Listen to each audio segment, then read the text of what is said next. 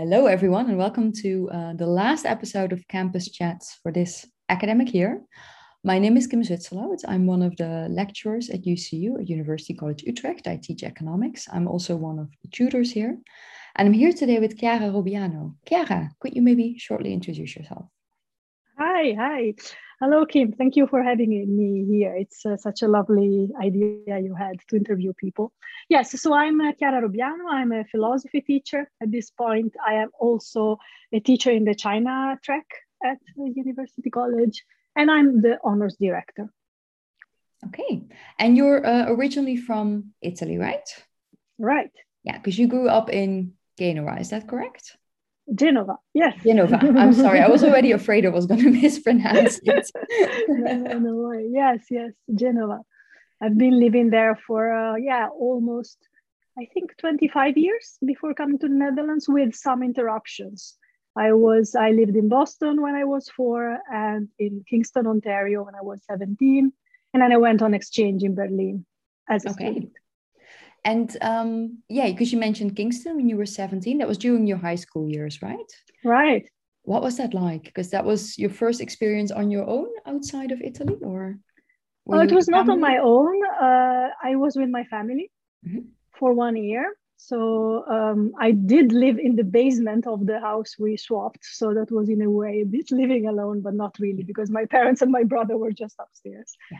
So yes, it was a very strange year because well, when you are 17 and you are in high school in Italy, you think that you are a young intellectual. um, and then and then you move to North America and somehow at least there it was like we are kids. And so that felt very very strange to me. And I yeah I had a bit trouble to to relate to the other kids there. But luckily they involved me in the cross country team very early on. So uh, I had like, well, the two uh, daughters of two colleagues of my dad. We were there because my dad was a visiting professor at Queen's, Queen's University. So they involved me with this cross country, which I had never done before. I had never run before in Italy. But I mean, I was like, okay, if that's what you guys are doing, like, let's do it. And it was actually very, very beautiful because it was, uh, then later it became autumn. And of course, um, the foliage changes color in in, uh, in Canada, and running through the woods was very very special. At the beginning, was more running in the streets of Kingston, but uh, yeah, so that that was that was good, and also bonding element to to other people in class. Because you mentioned, and yeah, yeah, no. Because you mentioned that um, in Italy, you sort of felt as a young person, as a young intellectual. yes. what made you feel what about okay. um, well you know just you would um, i mean we would read shakespeare and beckett and discuss it as, as if we are the big yeah we are into literature and then we would go to the movie and we, uh, will uh, you know we would discuss issues about that so we did not feel at, as kids at all but uh, so actually it was kind of awful to, to, to remember when we were kids and we didn't know stuff.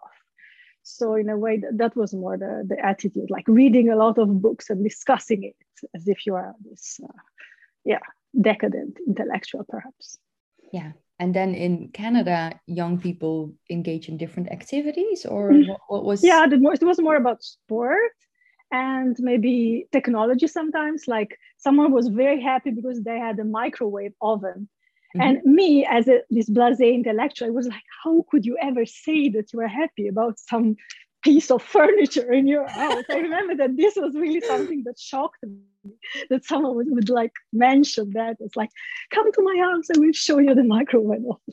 so yeah, it was a bit like a different way of uh, well i don't know finding meaning of life when you are in this yeah. period where you are like such a almost adult and either you play that you are an adult as we did with my friends in italy or you just be a kid and, and just do stuff and eat ice creams and pancakes. So that i learned to do as well. Amazing. So because it sounds yeah. like a bit, bit of a culture shock indeed like a very yeah very very culture yeah this was. Because then when you were back in italy you went to university and you really truly no i still had no no i still had one uh, one year of high school because in italy we have like one year longer than than, than here. So it's ah, okay. Uh, 13 years and so i still and that was also a bit strange to to be back indeed to have the last year in uh, in high school something changed. I had always been super good in Russian. That was one of my favorite topics uh, after philosophy. And suddenly I was very bad because I didn't do any Russian. In, in, so that was also a bit strange. But then I was like, oh, yeah. So it, it was a bit difficult in a way to find my place again in, in, in the class. But, uh, but my old friends were there. And of course, at that time I had written a lot of uh, long letters with my best friends. So we had been in touch. So these people were still in my class and uh, that was beautiful. That was beautiful. And also something very strange is like the pace of life. I thought that in Canada everything was very slow. Mm-hmm. So that was very, very strange at the beginning to adjust. And then coming back to Italy, everything was very, very quick, very fast paced. Yeah. And uh, but then I mean, at some point I, I found my place again and soon indeed university started which was what i had always wanted to do study philosophy. So that was good. And yeah so that was uh, and and yeah and with a different feeling perhaps because it it also gave me a lot of strength i think to feel so alone at the beginning. I really felt very very lonely because of this mismatch. And later i found really really good friends like like amazing friends. But at the beginning no i mean i had these girls they would i would go cross country with. And and i think that that really helped me also at the beginning in the netherlands. When mm-hmm. uh, there is this moment when um, for instance when you start speaking the language but people think that you are dumb because you don't speak the language well. And that it was even more difficult you're like 25 it was very yeah. difficult so for me in the netherlands. But I think I was like, I I managed in Canada, and and at yeah. some point, I mean, everything went well. I, yeah. Uh, yeah, so that helped me a lot. So also the suffering of, of being lonely at the beginning in Canada. Yes. Yeah, and just knowing like this doesn't last. This will change no. at some point. And then if it happens again, there's it's easier to carry in a way yeah yeah. Also with the language because i mean yeah we were young intellectuals and we were reading shakespeare and beckett but i was not speaking english at all in my school. I mean it was reading and writing. And then these people just these kids would speak to me and just say would you like to come with us? Blah, blah, blah. and i was like can you say it again? Would you like to come with us? Uh-huh. and i would have no idea what I was saying, like, okay, let's come. And I remember one, I was standing in the middle of the shopping street selling flowers for charity which was a good thing to do. But I had no idea I would have I had signed in for that because I could not understand what we would do. So and it was something like, would you like to come with us for selling a flower for charity for epilepsy Kingston? I was like, for me, it was like blah, blah, blah, blah, blah. Yeah. And yeah, and then I ended up doing something very nice. But uh, yeah, and the same was like in the Netherlands when I started speaking Dutch, that I didn't understand where one word would start and the other one would finish. Yeah. So it was like this blur. But um, but that's also that was good to to remember that at some point everything makes sense. So I just go yeah. go on and it will happen. I imagine that that's useful as well right now working with a lot of our students who are also maybe experiencing that culture shock, adjusting to a new life, um, having to figure out everything on their own. That knowing indeed I've gone through that as well. yeah, that's true. That's true. That was one of the things I said in my when I applied for a tutor position, like I probably now 14 years ago. This you like I mean these kids are just like me. They're always completely like starting up in a new place, and uh, and so I'm sure I can help them because I've been there. So yeah, that's true. So it's still very relatable. So, so why philosophy? Because you mentioned it was always like this is what always there. Yeah. Why yeah. philosophy? Yeah, that's a good question. Um, it, at the beginning, it was it seemed very strange. I could not understand it myself. Like so, in Italy, when you are in the third year of the high school of high school, uh, you get philosophy, and that is history of philosophy. So you start with ancient Greek, and there was Heraclitus with this things like the way up and the way down are the same. And and i was like this is so amazing so amazing. So he went to my dad dad this is so amazing. And he told me it sounds like fortune cookies so it was not so encouraging. Uh, later, he said that when he decided to study mathematics, his second best was philosophy, but he never oh, mentioned okay. that to me at that point. So it was like, okay, I, I'm crazy, but I really like it. Yeah, people, because I guess I've always liked that it was abstract to a certain extent. I like I don't like details in many things, so I really like big pictures, but mm-hmm. still very meaningful. So about about at the end is really about our lives. That's what how I, how I see philosophy. So I would not be able to do philosophy as just looking at something really a tiny argument by some some something and just zoom in very deeply and just confine it to that. It must be meaningful. And having this, it was just like I guess a kid in a I don't know in a toy store. Every every week we would have a new system explaining how reality was from a completely different perspective and yeah, it was just mind blowing. It's like, so, okay, so life can be so interesting if you can look at it from so many perspectives. So I, I stopped to be bored. I was a bit bored, I guess, before. And that was just like, okay, that's it. That's it. Yeah. Because you mentioned that it has to be meaningful for you. And, and mm. when do you consider something to have meaning? Mm. Uh, it has meaning when it can give me metaphorically a new window to look at mm-hmm. my reality so even something that sounds really really abstract as like for a while i was studying these uh, arguments made both by a greek philosopher parmenides and an indian one shankara saying that we are not fundamentally individual but it's fundamentally we are something like either being or consciousness something which we immediately realize and and as soon as you start telling yourself that you are this or that. That is like opinion or some kind of discourse. So this would say yeah okay very interesting but what does it have to do with me? Well it it makes me think like it makes me think for instance about okay but then some boundaries that we draw are arbitrary are mm-hmm. useful but they don't need to be real or they don't need to be very important from another perspective. So even such an argument that you might say okay it's just interesting because like your brain does some gymnastic to see how could you argue for such a preposterous position. Still even such a uh, such an argument can give some insight on on practices and on our way of being in the world. So yeah. Okay. Because um in university you were really focusing mainly on um, sort of classical philosophy, if I understand correctly?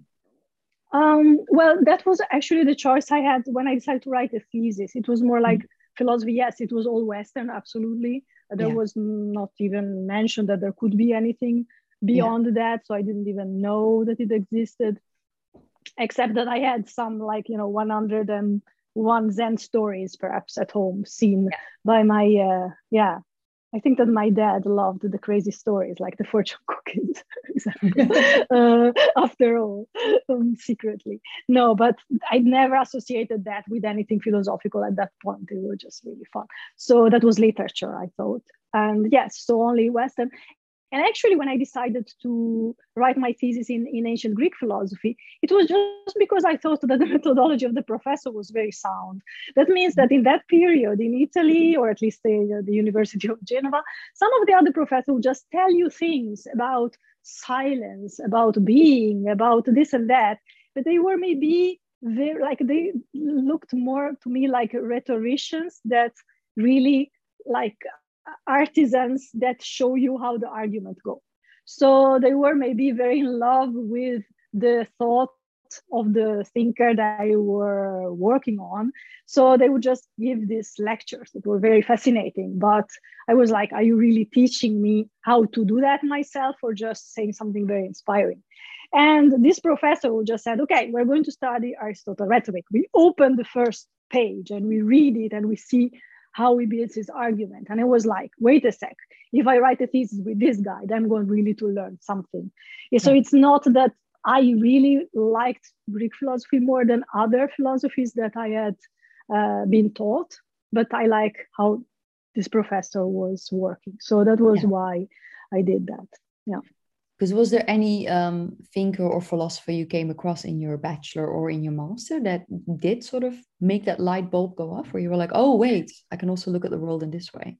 Um, well, perhaps Plotinus, and that is was, was indeed Greek. So in a way, that was what I asked the, the professor if I could do the thesis on, and it was maybe because of because of some images about maybe because I like thinking about what are actually opposites, like um, light and darkness, but also death and life, and what are they actually? And so this was what, something that I, I was interested in but not in a way that if i did not do that i would be very very unhappy. It was just like an idea and indeed he said oh, no you cannot do plotinus if you don't do parmenides so yeah. either do parmenides or you do aeschylus and aeschylus yeah wrote tragedies which are completely beautiful but the guy was also like if you want to do a thesis with me you have to work with the greek text yeah. and i i was like yeah but uh, I was in a linguistic lyceum, so I was not I was not trained in yeah. in in in old in old in ancient languages. He said, "I don't care. You just you follow the class. We have it. At uh, you yeah. go to the Greek class." So I did one year of that to, in, in preparation, and then so Parmenides is very difficult and and and famous for being difficult, but the, the the poem what we have are like fragments of his poem that is like quotes of his poem are not very many so i was like i can make sure that i understand the greek of this i mean understand there are 20 interpretations for every line but yeah. at least that i can follow the greek let's say yeah. so I, if i have to read the whole tragedy then it will probably take me five years so let's yeah. just uh, do parmenides so actually i started writing this thesis without having a particular love for this philosopher yeah.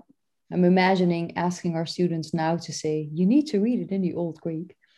Um, to hear what the response would be. um, yeah. Because you did actually continue with Parmenides because you came to the Netherlands to Leiden to do your PhD here. Yes, uh, and how did yes. you make that decision? Was yes, it based yeah. on country or university or it was completely random. It was like such a random, yeah. So I really wanted to go out, out like not to stay in Italy. That was something I, I, I didn't feel at home in Italy. Maybe I would have not felt at home anywhere, but I didn't feel at home in Italy. So as soon as I graduated, um, I started looking for scholarships but my so my exchange was in berlin and that was a lovely time but i did not meet like one professor like i want to do the rest of my studies with this person. So i did not really know. I tried to get a scholarship for berlin which i did not get. And then at some point um, like a fellow student discovered that there was this small it was not even a scholarship but something that usually professor had like that you have you can declare the expenses if you go and work at some library in some places. Yeah. but it was said that it was also open for graduate students who were like looking into what to do next. Okay. So that was like yeah, amazing that he found out. So it was a bit like covering maybe one month expenses and it was also very funny because um, it's very strange scholarship. I could it could pay for two meals a day and i was not allowed to go to the supermarket so basically, I was then I, te- I will tell you why I ended up in the Netherlands. But with this idea, I need to go twice a day to a restaurant because I have to produce the receipt on my own okay. in a foreign country. So I said, so I went to the, the, the professor who was my supervisor, like, okay, I found out that I, I can do this, but where shall I go? Yeah. He was like, hmm, I know someone. And, and okay, yeah, my point was like, I did the thesis with you because you you taught me a method.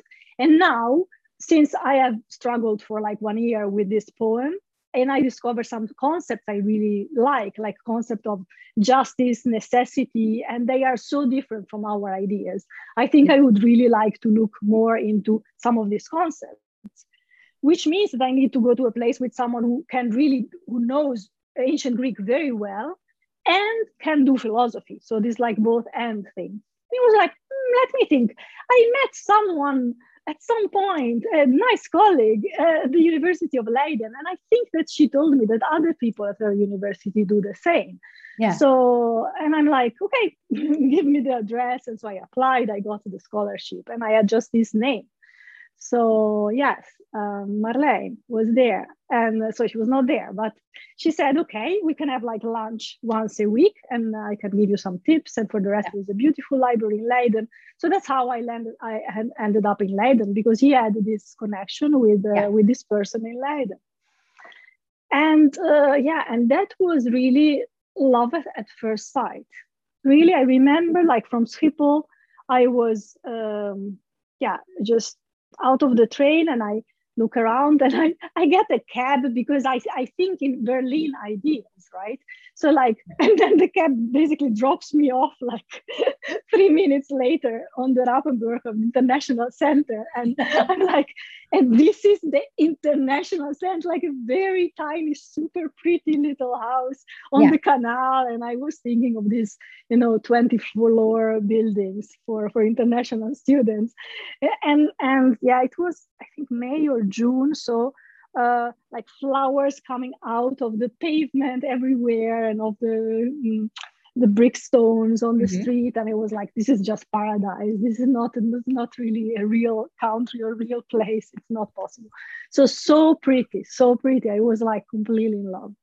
And yeah and everybody was relaxed and everybody was fine. And i was having lunch with this very nice professor. And she would just say okay, do you know who, who is in Utrecht, who you could talk to for your ideas for, for the PhD?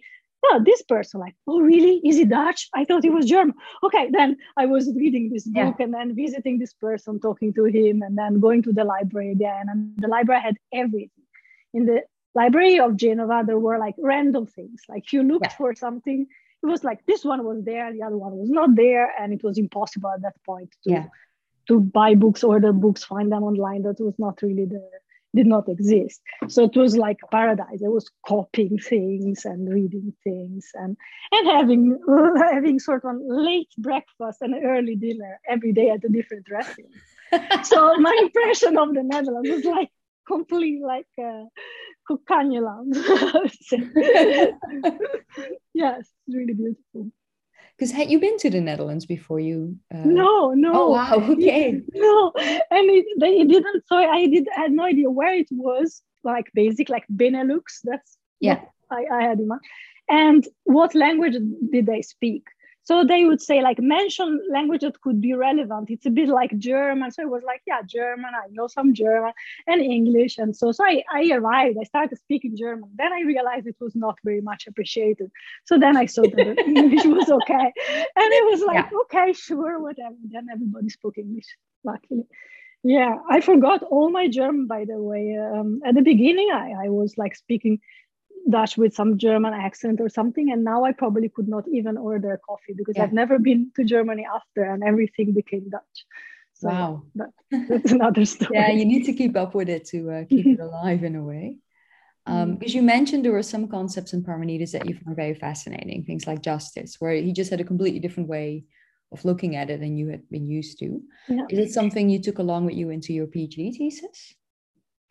Uh, yes, yeah, that was also very, very interesting how that developed. So um, once when I was talking to to this uh, professor, like the, the colleague of, of, of my Italian professor, she was like, the head of the department would like to invite you and the other staff members for dinner. And I was like, really? Like, I mean, in Italy, it's much more hierarchical. So it's like, yeah. I'm just a graduate student. How is it possible that the head of the department? Anyway, so this was really amazing dinner and so i also met the other colleagues and uh, ilya ilya pfeiffer was one of the mm-hmm. colleagues there so i also met him there and and and so it was really really beautiful and i met them with each of them but the professor was the professor of greek and he said Parmenides, you did your master thesis on Parmenides, but I've always wanted to look at Parmenides really, really in depth. And at the end, I've never done it. So it was like, do you like to supervise my PhD? By all means? yeah. like, so, and he was like, yes, let's try it. So first I had to write a very, very big apologetic letter to my other professor in Italy who was thinking she's mm-hmm. going to this beautiful library, then she comes back and yeah. she's my student. So that was one thing. But then we, we, we started with him. So back to your question. So I was starting to do a thesis actually with the philologists. Uh, so no, no justice or necessity. It was just like, okay, you start reading easier, you know, like yeah. very, you know, like the the um, work and days didactic poem with yeah. how to behave and how to even to tend to the earth and make the, the, the you know these, these words that I wouldn't know in any any kind of language.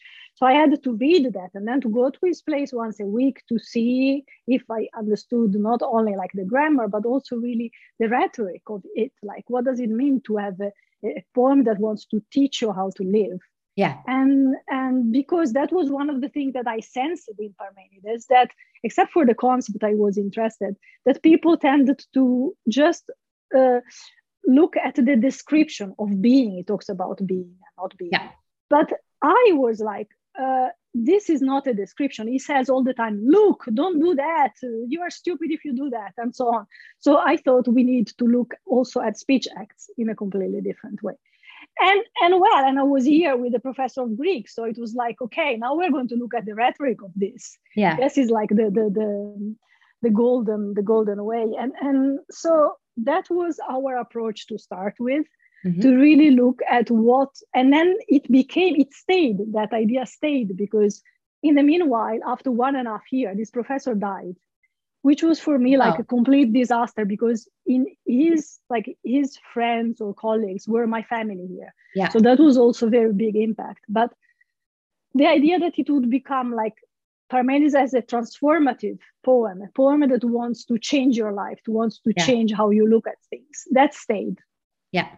But he was not there anymore, and he would have, uh, I think, in a way, pushed me to be very, very close to the text. Yeah. So really, really, just basically look at some particle. There was one particle that means something like "in fact," and yeah. I had to look at that for a long time. And I had different ideas about that. And he was like, oh, not really, and so on. So it would have stayed very close to the text, which is at the end something I think it's necessary, but it's not me. I want to yeah think bigger.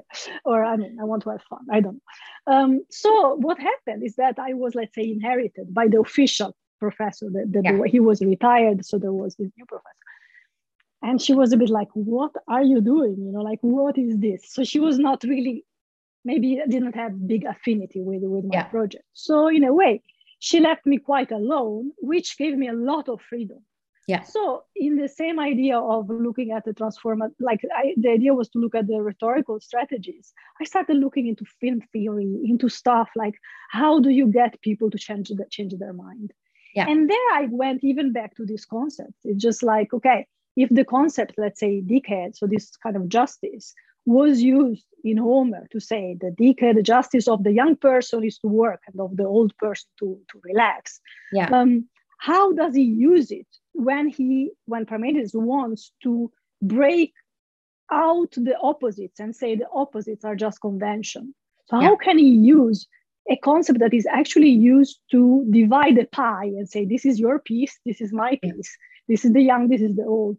How can you uh, work and change a concept in the course of a short poem. That at the beginning you think, ah, the one ticket, so it's probably there to separate living and dead people. Yeah. And then, no, wait, she's not doing that.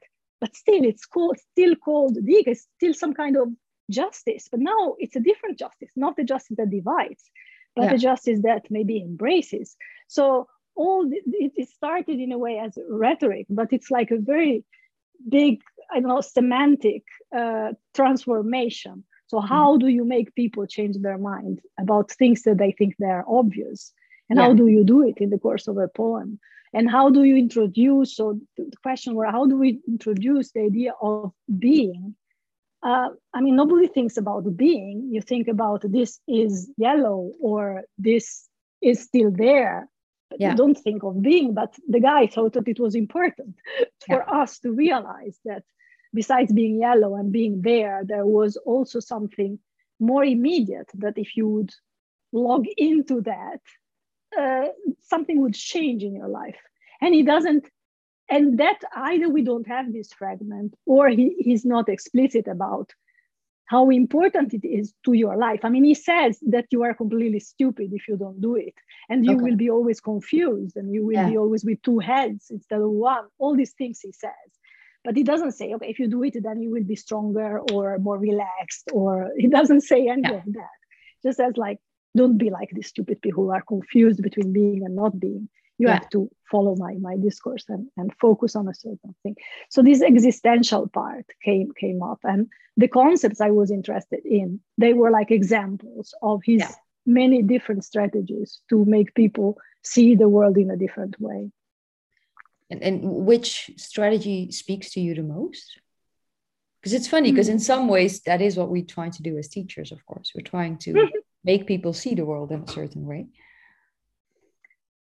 yeah, that's a very good question, Kim. Um, I, I, I like them all, and and and it's so witty how, like the first ones is how you get someone into the frame of a different way of looking at things, and this is when I look how I looked at films. Like how do what are the strategies that cause I think what Coleridge called the suspension of disbelief yeah why do you listen about uh, flying horses or or, yeah. or i don't know what so how do you get into that and and so that is already something that i thought it was completely fascinating even because there are like there is seems to be a double framework in parmenides so i was in that period looking also at, at movies that for instance start with let's say a play mm-hmm. I remember this one by Almodovar. So you start with a play, then, sobre mi madre, I think, or uh, possibly. Now I don't remember yeah. which one. Yeah, well, yeah, it could be. More plays play a role, yeah, but yeah, yeah, yeah, yeah, fantastic. And or or maybe yeah, it was the one um, with the torero and the one Matador. Uh, well, now I will come back to me. The one with who, no who is in coma. No, yeah. it's the one you know that that is in coma. Oh, uh, Hable con ella. Okay, now I'm just. Hable con. Okay. Hable con ella. That's it.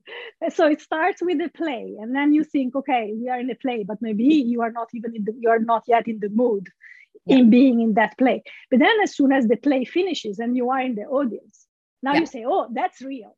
So now you are completely in the movie. So the trick was to make you like two removes and then yeah. you go back and you say, okay, that's it. Yeah. So that is also something that, uh, so those kind of things that are completely not immediate philosophical stuff, yeah. but that that really work to to make you yeah suspend the disbelief let's say so this is one thing I, I really like but also changing one concept from the from the from the from the from inside the poem and just the idea that we can we can do that. Like is i mean what i don't like is if you read and that is inevitable as well if you read a poem or a philosophical piece of another tradition or another time of course you will use your own concepts to understand it. That's yeah. quite inevitable. But maybe it's not even that it was enough to be ancient Indian or ancient Greek to understand it. So maybe it was also for the readers, it was yeah. something difficult. So, in a way, if you do your research about what could be the, the what could the people who would read it like know, like what were their association with this word before the philosopher started yeah. transforming it? That is also very interesting because first, first you you delve into a world that is already not ours, but maybe of some epics or some uh, traditional stuff. And then from there, you see how the philosopher themselves go and change it gradually, and then gives you a completely different view on what, yeah. be it justice or something else, is. Yes, so that is also a very, very, very cool one. Because you finished your PhD in Parmenides. Uh, your hmm. thesis was called Becoming Being. And then at some point in the last number of years, there was a shift in your interest towards more non Western philosophies. Yeah. And how did that come about? Yeah, thanks to UCU. So it was a colleague who was teaching the world philosophies. Mm-hmm. In the summer, it was a summer course. And when I started teaching in 2007, he was like, um, Would you like to teach a guest course? Because I was yeah. I was, I think I was hired just to replace someone in the first place to teach half of the introduction to Western mm-hmm. philosophy. And so I was just there. And then I, I became a tutor. So he was like, Would you like to do a guest lecture? Then you study something different. I was like, Sure, give me one, you know, homework and I will study it and then I will teach it. And he was like, um, Okay, I give you Zen Buddhism. And I was like, Oh, I do Aikido, this martial art. I've heard about Zen before. Yeah. So maybe it will be easy for me. Yeah. So I started reading this thing, and and I was like, wow, it completely blew my mind. So this was really like, I, no, Aikido didn't help at all. And I couldn't believe like and in Greek and, and in all the philosophies I knew, well, no, I should qualify that, but at least like the what one thinks that there are things, there are substances, there are building blocks, there are, you know, like little stones, be them atoms, or maybe you could think Plato there are ideas. So it's different. There are some starting points. And then and then you can build the whole of reality from there. And they can be very strange and very different from each other. But that's kind of maybe the the, the, the, the assumption. Um, and then suddenly there is a philosophy that says like there is no such thing mm-hmm. and there is no such thing. So you start thinking okay but, but, but, how, how does it work? Not even a big one that that, that gets them all inside or no no no no no. Really don't don't think like that. Think more in terms of events. Like events but who does the event? You know you you you keep i kept trying to force what i was reading down to my categories. And yeah it did not not work. So yeah. but it did not work in a very satisfying way very very like oh wow yes. So this this is really different. This is really different.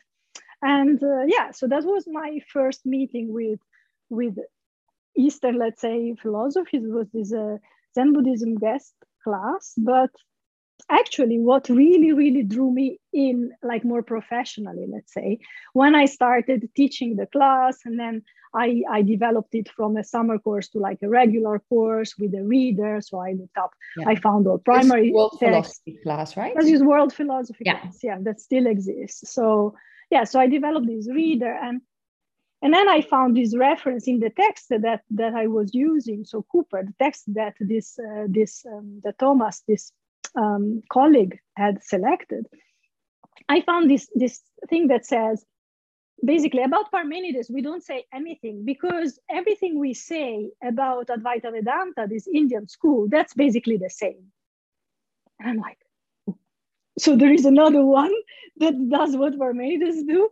And so that was really like, oh, okay, let me see it. And, and so the good surprise was one, that this Shankara guy re- wrote a lot of stuff, not just like these tiny pieces as yeah. with Parmenides. So you could really follow the arguments. And the mm, super beautiful stuff were other two super beautiful stuff. One, uh, he said that um, worlds are created by words. And that is something that I really like, like um, immediately. Like words divide the world in a certain way and then make you live in a certain way. And if you divide the world in another way, maybe you have a completely different life. Yeah. So that already was like, okay, fortune cookie again effect, but that's your, yeah, that's what yeah. I really, and what I really think that Parmenides is also doing but about that part, there is a big controversy in Parmenides studies up to the point that I got sick of going to congresses where people would just say like, on which side are you about the conven- like the conventional? And I'm like, I mean, this is not football, guy. Let's, let's just be. so, so that was like very controversial, but, but it was a part of Parmenides. And I was like, okay, let me see what arguments the guy here, the Indian guy has about this. And the other one is like, they are both regarded Parmenides and Shankar big monists, like there is only one thing. But they start their argument by contrasting two things, being and not being, or self and no self. Yeah. And I'm like, okay, this is again, this is not just like, oh, they are two monists, that's why they have been compared to each other or they are similar. But the argument that lead to this preposterous idea that there is only being without a division they, they, they start their arguments in the same way, in a way that it is counterintuitive, but really, really, it really works. So I was like, okay, now I'm really going to see how Shankara develops this argument, because for the first time, I thought my interpretation of Parmenides is not so crazy. It makes sense if it has been developed by a very respected exponent of yeah. another so it's like it's, it's not a question of influences. I don't care if people in Baghdad met or, or at some yeah. point or you know they talk to each other, but it's really like okay, this system makes sense. Yeah. And I had had a, a hard time to make some people understand like or accept my interpretation as possible, as based really on on on the fragment. uh, some people were completely enthusiastic, but some other people they would say, "Yeah, I see how you get there, but the end result doesn't make any sense." So how would you? I mean, how can you do all this take all these steps and then find out that, yeah, you are one with being, or there is only beings, and that includes you? That doesn't make any sense. So yeah, so that was that was what made me really look into Shankara, and that's yeah that yeah that developed into really me trying to publish uh, a, an article on philosophy east and west. So i thought look this will be my thesis my my admiss, admittance thesis to the world of comparative philosophy. If i manage to publish there then i'm going to take myself seriously. And otherwise it's just like something that i kind of do for for fun or i don't know. So let's yeah. try that. And that was a really exciting time. So basically for nine months every single day i was looking at like checking my mail and we started making really jokes with Jeroen, my husband. Like i just check if i have mail from honolulu. And uh, and like thinking of course they have you know like completely trashed. And and and after nine months then there were like three readers that looked at it. And as it always happens like one loved it completely one was uh, very cautious. The other one had a lot of mm, question marks but none said reject. So i really had to work on it more because yeah i, I was really a beginner but yeah it was done and, and so they promised me that in two years they would publish it in their journal. Yeah. so i mean the, it took it took really for ages. So first writing it then nine months waiting then two years and then no no then changing it and then two years. But yeah but then then it was there and uh, yeah and from there i dared to take myself a little bit more seriously and i published a few more articles on these two people yeah. Uh, like other angles, other other things because it was so fascinating. Yes. It's funny because it's it's again that sort of the theme of like how do you make people open up their mind and let them look at the world in a different way? Yeah. That's something that keeps on coming back basically, yeah. Yeah. Yeah. And then at some point I was like, this is really interesting but i really i really would like a more dynamic metaphysics. Mm-hmm. like this is so static. It can it can give very nice insights about boundaries being arbitrary and other stuff but it is not really really the way i want to see the world. And in in the meanwhile i was like i'm not ashamed anymore of looking into philosophies that i that really speak to me. Yeah. Not just because the argument is so beautiful or you know those kind of more technical stuff. But let's look at things that i really like without yeah. any uh, shame or something or you know um, and at that point i was like i always wanted to learn japanese. I've always wanted to to be more in japan. And um, it's maybe very crazy at this point. I mean maybe be less crazy if you're 20 and blah, blah, blah, but why not? So then I started and studying Japanese and looking at um, Japanese philosophy in translation. So I think the first time was something with Nishida and Plato that I published in something very obscure. Uh, but I mean, it was it was on the agenda again, and I was happy again. And then my sabbatical came up, and then I I found uh, a way again, luck and beautiful people to be invited as a visiting professor to Tohoku University in Sendai. And then I, I spent half a year there with my family. Yeah. Yeah. And, and what was that experience like? Because it's such a different culture from any of the other countries where you had lived before. Yes. And that's, I mean, that was really, I don't know, it's, it's crazy. I kind of, even if I realize how different it is, and even if I realize that I've not worked as a Japanese in a Japanese company. That would be very different. I've been there as a foreigner, but still I feel immensely at home. Yeah. So that is um, the way that people, at least in Sendai, dealt with us on everyday level. Even people who would in a shop just talk to us in Japanese, even if we yeah. did not understand or could not answer they really connected in a way like uh, through through the body and the gesture they were doing that made us feel included all the time yeah and uh, never felt lonely. Never. Okay, we were the three of us, of course, but never felt uh, foreign in in a yeah. way as like yeah, it's clear that I mean they they they behave towards us in a different way. Or not never, never, never. Um, so yeah, I, I know, I know. It's it's almost ridiculous that my experience is like only positive, but so it is only positive, and um, everything, food, uh, language, which I imagined that after studying at that point, I think I had studied half a year Japanese. I thought, oh, I go there, my Japanese, but no it's not like that. I mean probably if you study french for half a year and then you go to france for then it's going to happen. Yeah. Japanese did not happen. So but still i mean uh, what happened was there was this amazing colleague of mine and um, we would look at dogen so the, the zen buddhist i'm really interested in.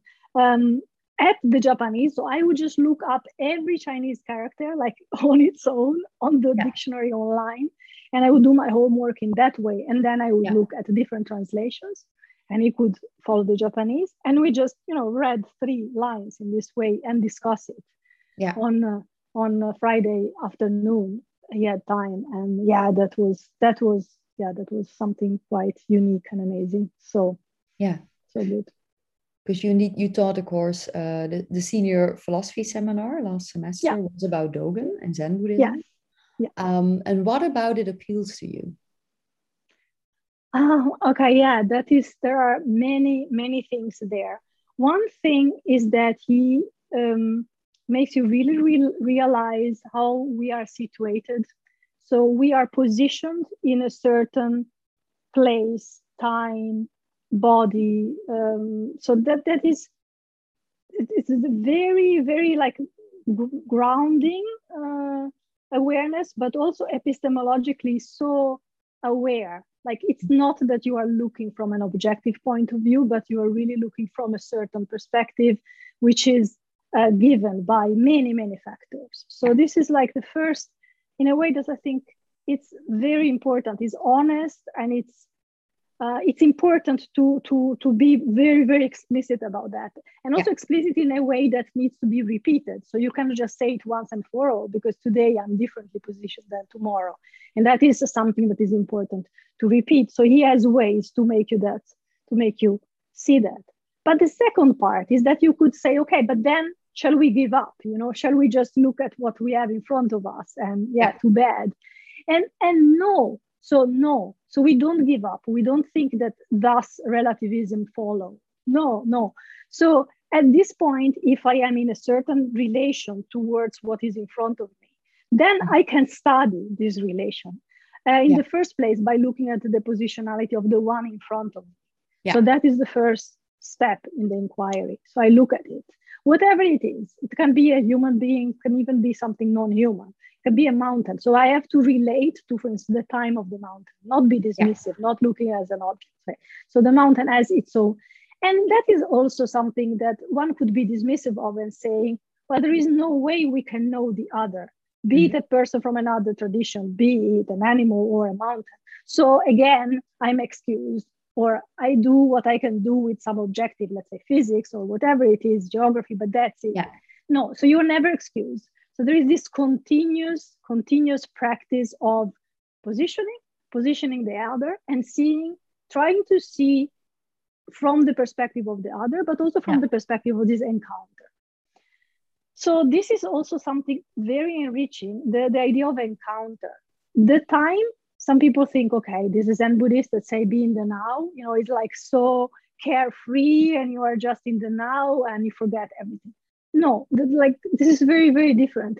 The now is like the result let's say of all the situations that led to this point and even of situation that will yeah. happen later.